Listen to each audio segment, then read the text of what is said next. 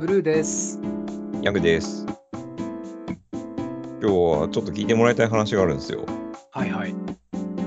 聞きましょう、あの聞きましょう。はい。この間ですね、あの会社の同僚と話してたら、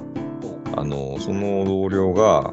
えーっとあの、初代ガンダム、ファいわゆるファーストガンダムうんを、ほぼほぼ全く知らないっていうことを判明したんですよ。あーでみ見てもないってことですね、だからうね。ん、多分見てもない。うん、なるほど。で、まあ、同年代なんですよね。だから、えっと、触れてる人の方が多い年代だと思うんですけど、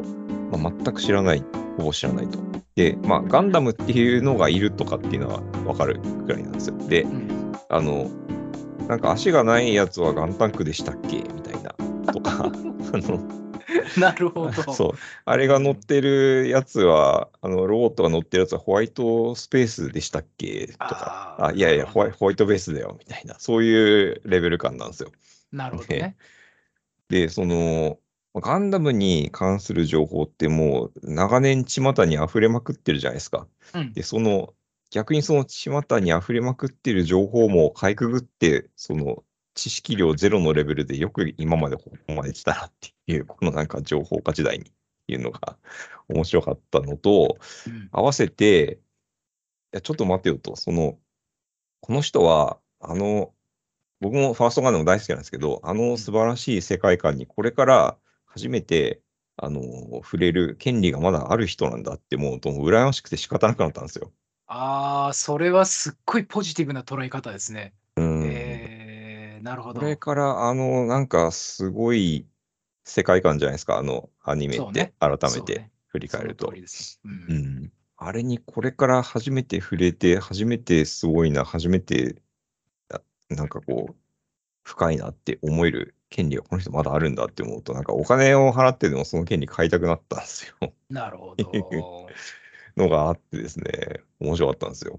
でもそれはあの、本当面白い面白いなと思うのは、やんまあ、逆逆の言い方になっちゃうかもしれませんけどうん。あの今日から僕あのインターンを受け入れてんですよね会社に。はいはい。はい。でモロッコ人なんですよ。ほ。でまああのモロッコで、えー学校行って大学入ってでそううの、ん。日本政府のイニシアチブで日本に来て、うん、で、日本語を勉強して、その中でインターンシップを企業で受けるっていうので、まあ、あ、うちを申し込んでくれたんですけど、うんうんうでん、彼がやっぱりね、日本に来るきっかけっていう中でね、言ったセリフがやっぱ、進撃の巨人なんですよ。なるほど。だから、進撃の巨人を見見たのが、やっぱり日本とのファーストコンタクト。まあ、進撃の巨人だと、ワンピースって言ってたんですけど、まあ、本人的には、進撃の巨人の方がね、やっぱインパクトあったんでって言ってて、うんまあでも確かに欧米でもやっぱり僕もね、特にヨーロッパに出張行くと、やっぱよくナルトの話するんですけど、みんなナルト大好きなんで。うんうんうんうんやっぱああいう世界、もう本当にね、日本語わかんないけど、セリフ覚えてるみたいな話なんですよ。ああ、なるほど。うん、だからやっぱり逆に言うと、その日本を代表するアニメの、まあ本当先駆事例ですよね、ガンダムってね。うんだからそれを知らない日本人って、ものすごい稀有ですね、確かいに。やー、めちゃめちゃレアじゃないですか。うん、そう。だからなんか、あ、まだそういう人がいるんだって、まあまあ別にいるいるんでしょうけど、こんな身近に目の当たりにしたっていうのは結構、あの、衝撃的でですね。うん、で、まああともう一個思ったのが、その、まあそういう話になって、あ、全然知らないんだみたいな話をすると、なんか携帯でこうちょちょちょって調べ出したんですよ、その相手の人が。ああ、なるほ ど。ガンダムについて。いやガンダムいや、ちょについてねそう、そう、ちょ、ちょ、ちょ、ちょっと待ってっ つっうてん、そんな確かに。このそんなことすんなよ と。なんか、これからあの壮大な世界観に触れる権利があるのに、そんなちまちま中途半端にインプット始めるなよ、みたいな。うん、確かに。 そう。で、なんか、ちゃんとあの、少なくともあの劇場三部作をちゃんと時間取って見た方がいいんじゃないかなとか思い出して、うんで、なんか、あ、この人がガンダムに一番最適な形で、こう、触れる、触れ方ってどういうのがいいのかなとか、ちょっとプロデュースしたくなったんですよね。 なるほど。だから彼のガンダムへの開口をうん。プロデュースして、どの順番でどう経験していくのがいいのかっていうのをそうそうそうそうそう。す説明したいっていうことですよね。だそからうですまあそうプですロデュースしたいっていうことですよね。そうですねなるほど。だからあの、いわゆる劇場三部作をまず見るのがいいのか、うんまあ、三部作もある種サマリーだから、まあ、テレビアニメ43話を全部いきなり一気見するのがいいのか、うんはたまた、まあ、とりあえずガンプラ作ってみなよみたいなプラモデルから入るっていう斜め上の入り方もあるのかないのかとか、なんか考え出すと結構面白いなと思ってですね。なるほど。ういん。や、でもなんかあれですよ、その、それこそ、うん、昔、かまいたちがやった漫才で、うんうん、あの、山内が、うんあの、隣のトトロを見たことがないっていうのを自慢するネタっていうのが あって、なるほど。浜浜家がおなんか自慢あるかって言ったら、いや、うん俺は隣のトトロを見たことがないとうんうん。言って、絶対みんな見てると、うん少なくとも1回ぐらいと。うんお俺はもう再放送もくぐり抜けて1回も見てないと。 うん。いう熱弁を振るうっていうネタがあるんですけど、だから彼はまさにその、一回見るともう戻れないんだと、いや、みそうですよね。全くそうですよね。うん未完未鑑賞の自分っていうのを失ううん話なんだとうんいうんう話をするん、だからオンリーワンなんだ、俺はとうんいううん話するんだけど、だから今の彼はそういう状態だっていうことですよね。 そうです。うんどういうふうに触れていくといいのかとあの、あれですよ、あの、例えば、スター・ウォーズ見たことない人が、ああ、わかある。のそうだよね。そう、ど4、5、6、1、2、3で見るのがいいのか、そうそうそうそう。 1、2、3、4、5、6で見るのがいいのかとかああるじゃないですか。ああるあるある、あるあるある。ん そういうそういう感じそうなんですよ。いや、だから、あれですよね、まあ、またゲームの話して申し訳ないんですけど、うん僕今、ラストウィズ・アスっていうゲームやってて、なるほどパ。パート1とパート2があるんですよ。うんうん。続きものなんですけど、ででも、パート1は、プレステ5用に完全リメイクされていて、うん。パート2はプレステ4のままなんですよね。おおなるほど。だから、テクノロジー的には2やってう1やりたいんですよ。1の完成度の方が今高くなってる。でも、ストーリーとして見ると1やって2やらないと分かんないっていうのがあっうて。ん。うんだか、ら、ガンダムの話もそれに近くて、要はうん時系列で行くんだったら順番が変わるじゃないですか、うんうん、今なら。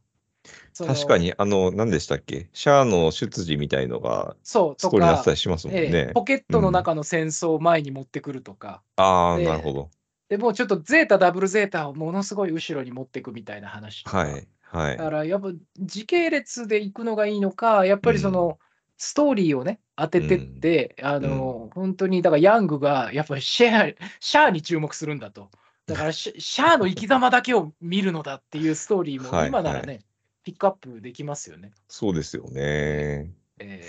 いや、どうしたらいいのかなって思うんですよそう。ね一方で、なんか今この時、またなんか余計な検索とかしてないかなっていうのーがあ、なんか、もうね、心配でしょうがないい い。心配でしょう がない。心配でしょうがない。だから、なんかね、余計ぼなお世話だと思うんですけど、本人にとってみ たら。いやでも本当、でもどうかな、何にも見てない人間が、例えばそのシャーアズナブルによるダカールの演説とかを最初に見ると、うん。結構完成度の高い演説をするじゃないですか。うん。なんだけど、あれに至る経緯ってやっぱり彼の人生がかなり関わってくるので、そこからうんなんかバックキャストして見ていくと、うんなんか人間の成長物語にも見えるかもしれあなあいー、し。それは面白いですね。ね、あれはだからうんひ一、人の人間の成長なんですけど、逆にその、なんだろうなあの、ニュータイプに対するコンプレックスも彼の中にあるじゃないですか。うんうんだからその辺も一つなんかポイントにはできるし、なんかなあそれ何めっちゃ面白いですね。ね、何を学ばせるかっていうのと、うん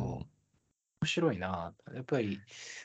なんかあの、いや、今の話聞いて思ったんですけど、人に焦点当てるとしたら、例えば、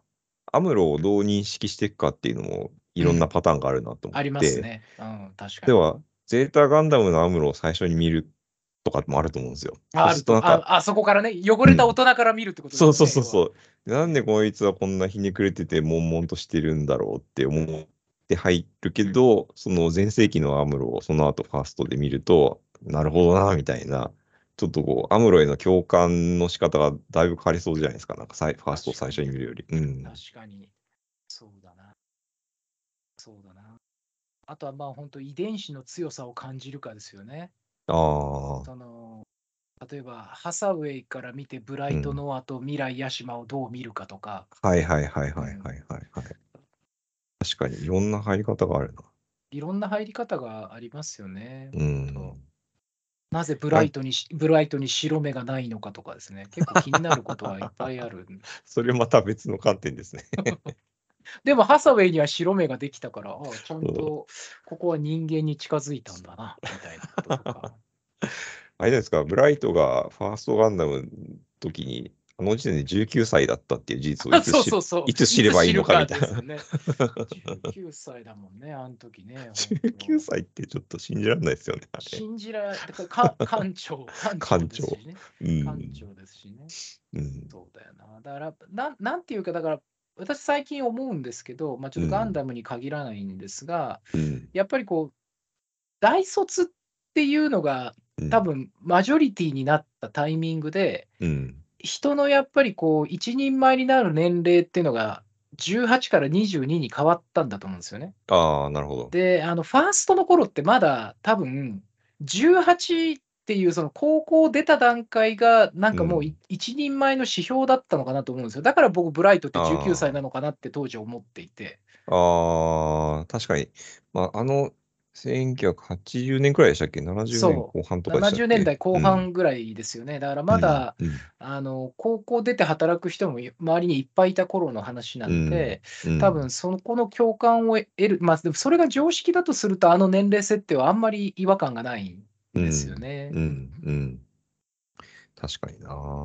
だからその辺のやっぱ時代背景もちょっと見ながら考えたりすると結構逆にねもうちょっと面白いのかなと思ったりしますよね。いやー、そうっすようね。ん、いや、そういう意味で、僕は実はですね、あの、ガンダムはめちゃめちゃ、特にファーストはめちゃめちゃ見てるんですけど、うん、あの、エヴァンゲリオンってあるじゃないですか。ああエヴァね。はい。僕はあれええ全く知らないですよ、実は。あわかる。だって私ファーストエヴァって多分ね、うんかもう働き始めたタイミングなんですよ。うーん。だからもうもうなんていうんですかあの飲んで帰ってきた時しか見れないっていう状態 でなるほだど。からやっぱなるほどかいかいつまんで見てる感じですうよんね。。うんういんや僕はほぼほぼ多分そのさっき話した同僚のガンダムの知らなさと同じくらい多分知らなくてでもあれもい一世を風靡した名作じゃないですかそうです世間ねの位置づけ的にはだからそうですちゃんと知りたいなって思うんですけどそのいい出会い方ってうんどういうふうに出会ったらいいのかなっていうのは、なんかどなたかに指南いただきたいなと思って絶対やっちゃいけないのは YouTube まとめ動画3分でわかるエヴァンゲリオンとかを 確か見にそれは見ないようにしてくださいね。余計なインプットになります ねそ れそうはそうそうそうなんであなるのほどがは僕が 心配になって寝れなくなるんで。わかりましたちょっと余計な情報を探さないようにします いえいえ、今日もありがとうございました。はいありがとうございました